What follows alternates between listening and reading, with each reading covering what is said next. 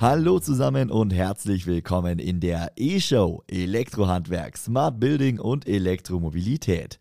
Ich bin Max Hermannsdörfer, Moderator der E-Show im Handwerkerradio. In diesem Podcast hört ihr Interviews aus den Bereichen Elektroinstallation und Gebäudetechnik, erneuerbare Energien, smarte Gebäudeautomation, Modernisierung und Elektromobilität. Mein heutiger Gast ist Tobias Haag. Er ist Elektromeister und Prüfer der Handwerkskammer Heilbronn für Elektroniker für Betriebstechnik. Hallo Tobi.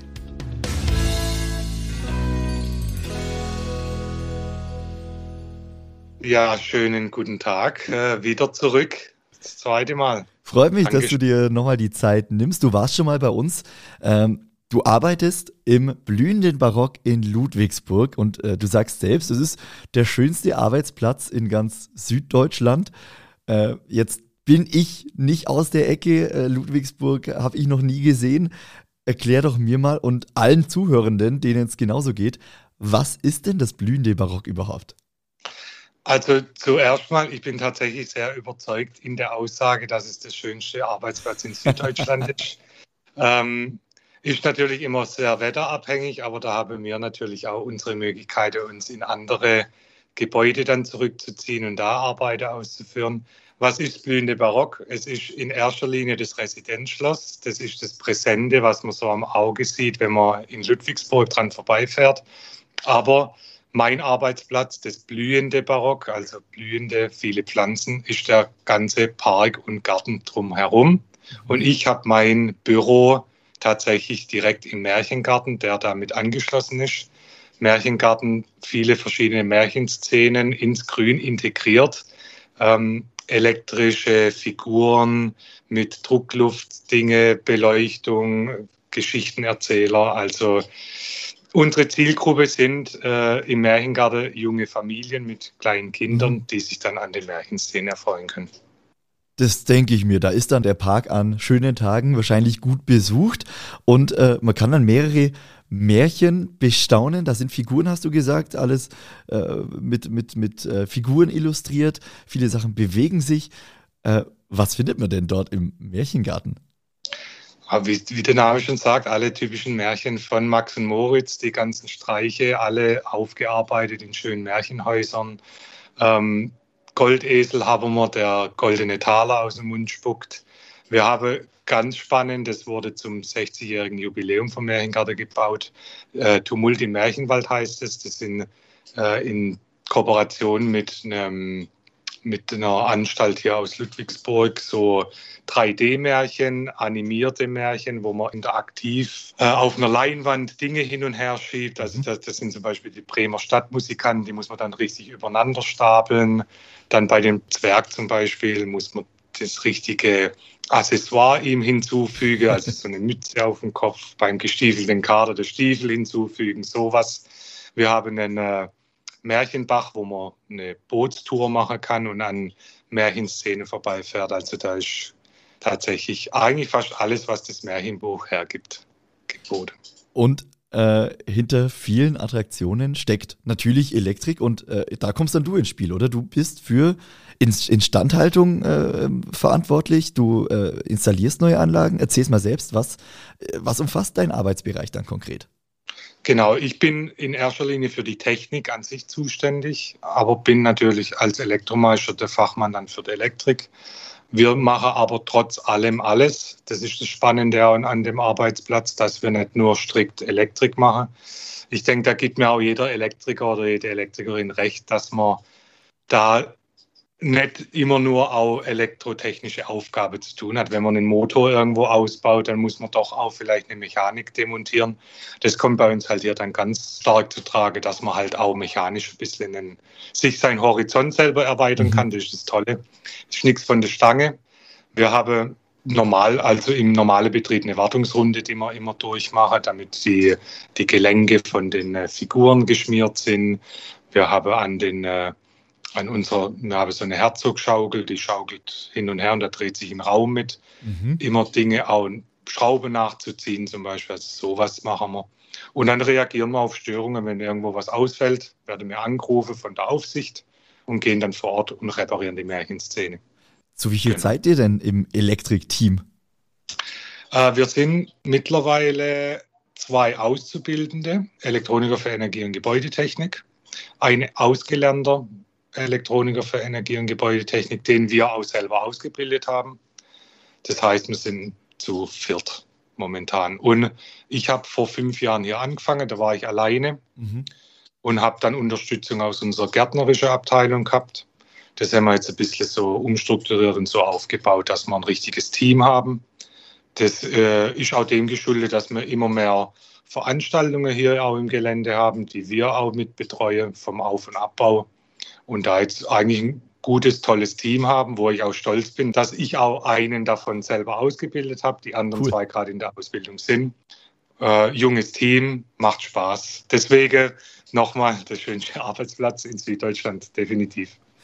Äh, ich stelle mir das auch für Auszubildende ganz cool vor, weil es eben kein klassischer, äh, kein klassischer Elektrobetrieb ist, sondern ja doch was ganz anderes. Du sagst es ja selbst, es ist äh, ja, ein vielseitiger Job in einem besonderen Umfeld. Wie ist es aus Azubis Sicht, auch wenn du jetzt nicht für die Azubis sprechen kannst, aber du kriegst es ja trotzdem mit.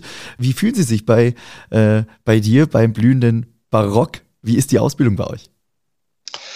Ähm, natürlich muss ich sagen, das ist die beste Ausbildung, die man genießen kann. Aber Spaß beiseite. Ähm, ich kriege schon Feedback, dass die in, de, in ihren Klassen, wenn sie erzählen, wo sie arbeiten und was sie so zu tun haben, schon so äh, neidische Blicke mhm. ernten. So, oh cool, da würde ich auch mal arbeiten, weil es dann in manchen anderen Betrieben vielleicht doch eintöniger ist, wie man wie man es dann gerne hätte. Hier hat man halt einfach eine bunte Mischung. Mir hatte damals, wo man die Ausbildung auch an angefangen habe anzubieten, uns mit der Handwerkskammer in Stuttgart zusammengetan, um mal zu erörtern, welchen Ausbildungsberuf äh, bieten wir eigentlich an. Ja. Weil man könnte entweder auch Automatisierungstechnik, Betriebstechnik und Energie- und Gebäudetechnik natürlich alles irgendwie doch anbieten. Da war ich mir dann auch nicht sicher, was machen wir dann genau, mhm. weil wir haben hier, wie gesagt, von allem was dabei. Wir baue teilweise Schaltschränke selber für die Automatisierung von den Märchenszenen. Wir programmieren.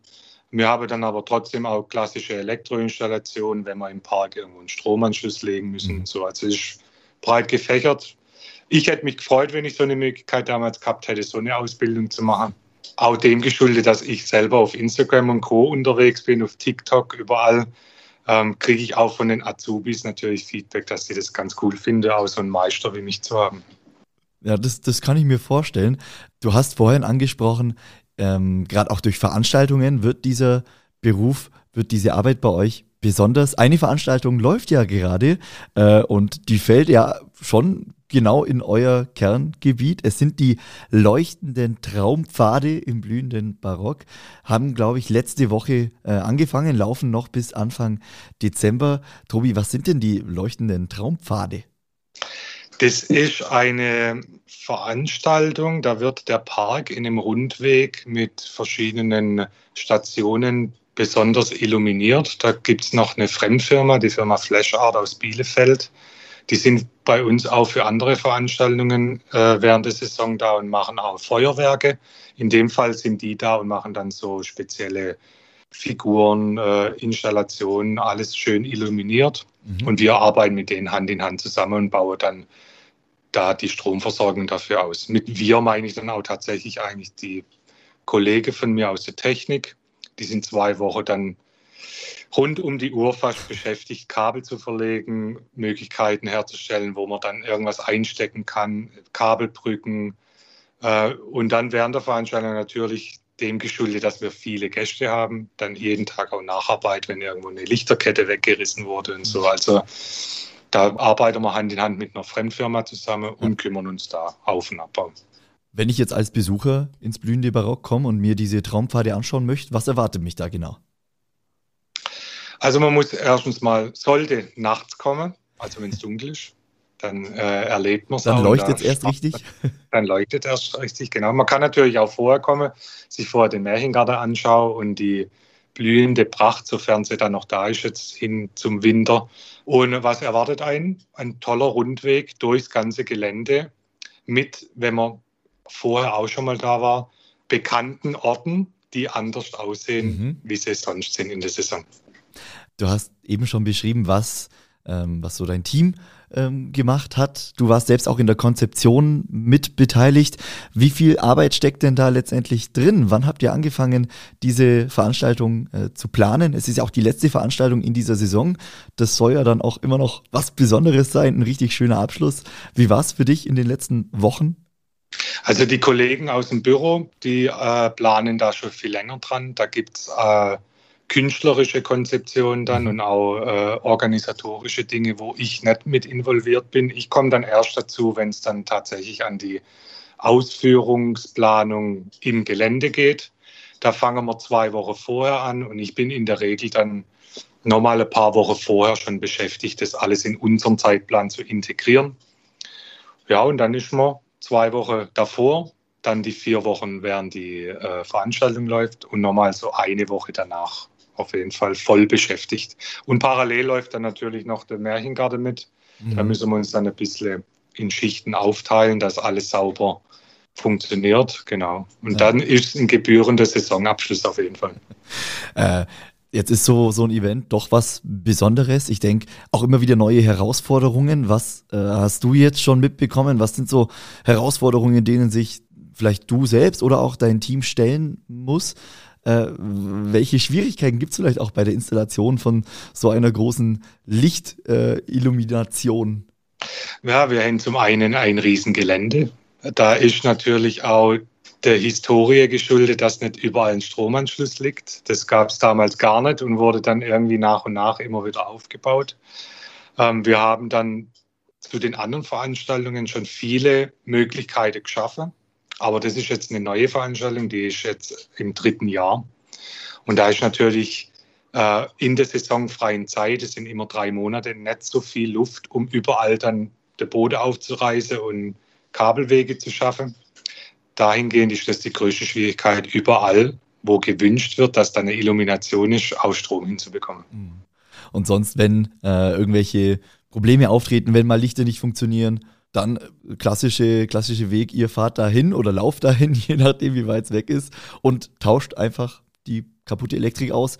Sind das Arbeiten, die jetzt einfach laufend noch äh, hinzukommen, äh, solange die Veranstaltung läuft? Habt ihr euch das irgendwie ja, speziell aufgeteilt? Das sind ja auch Abendveranstaltungen. Wie macht ihr es? Ja, ja, da sind wir dann äh, in, im Schichtbetrieb auch dann anwesend vor Ort. Das ist dann eine typische Einsatz, ein typischer Einsatz, da klingelt, klingelt das Telefon, da funktioniert das und das nicht, dann fahren wir da hin und gehen auf Fehlersuche. Oft ist äh, am Anfang natürlich noch, muss man sich so ein bisschen einspielen, die ersten zwei Tage. Wenn dann alles mal auf Volllast läuft, dann merkt man, ah, da löst öfter mal der FI aus, müssen wir es nochmal umstecken, vielleicht ein Gerät tauschen, einen Stecker tauschen.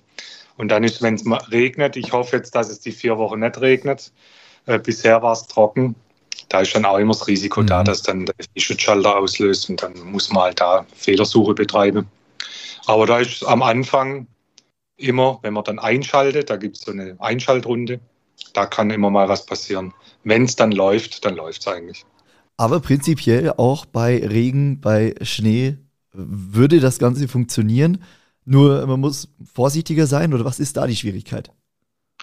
Wir haben alles eingepackt, also alle Verbindungen, die irgendwie gesteckt sind, haben wir schon geschützt, weil wir wissen, irgendwann kann es vielleicht regnen, weil das Ziel ist auf jeden Fall, die Veranstaltung auch bei Wind und Wetter zu betreiben. Mhm.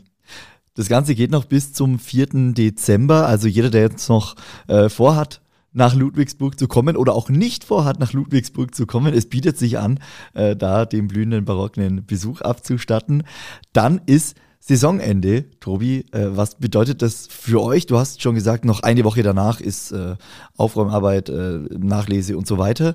Aber was macht ihr denn beim Saisonende? Ist dann wirklich zu oder seid ihr weiter im Einsatz? Also äh, wir teilen uns ja da ein bisschen auf in gärtnerische Abteilung und Technik im Märchengarten. Wir haben eine Woche nach der leuchtenden Traumpfade, nach der Veranstaltung, Nachbereitung für genau die Veranstaltung, alles abzubauen, die Kabel wieder einzusammeln.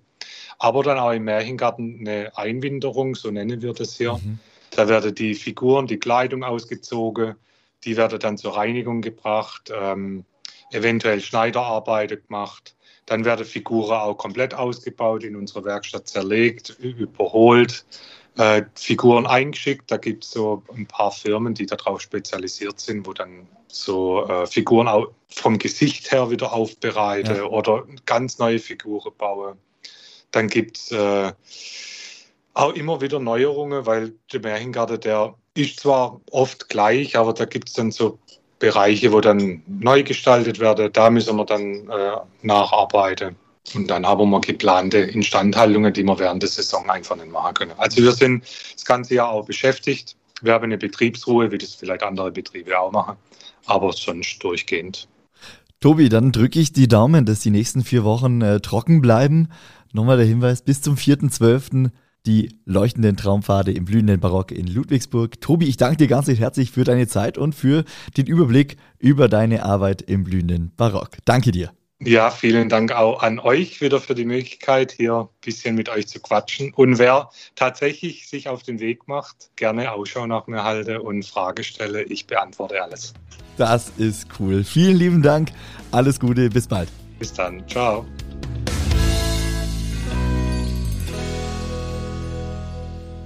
So, und das war's für heute mit der E-Show. Ich bedanke mich ganz herzlich bei Tobias Haag für dieses Interview. Die E-Show läuft im Handwerkerradio immer freitags und sonntags von 14 bis 16 Uhr. Hört gern mal rein unter www.handwerker-radio.de oder holt euch unsere kostenlose Handwerker-Radio-App fürs Smartphone. Falls euch dieses Interview gefallen hat, dann lasst gerne ein Abo da, schreibt eine Bewertung oder empfiehlt diesen Podcast gerne weiter. Ich bedanke mich fürs Einschalten, wünsche euch alles Gute und bis nächste Woche. Ciao.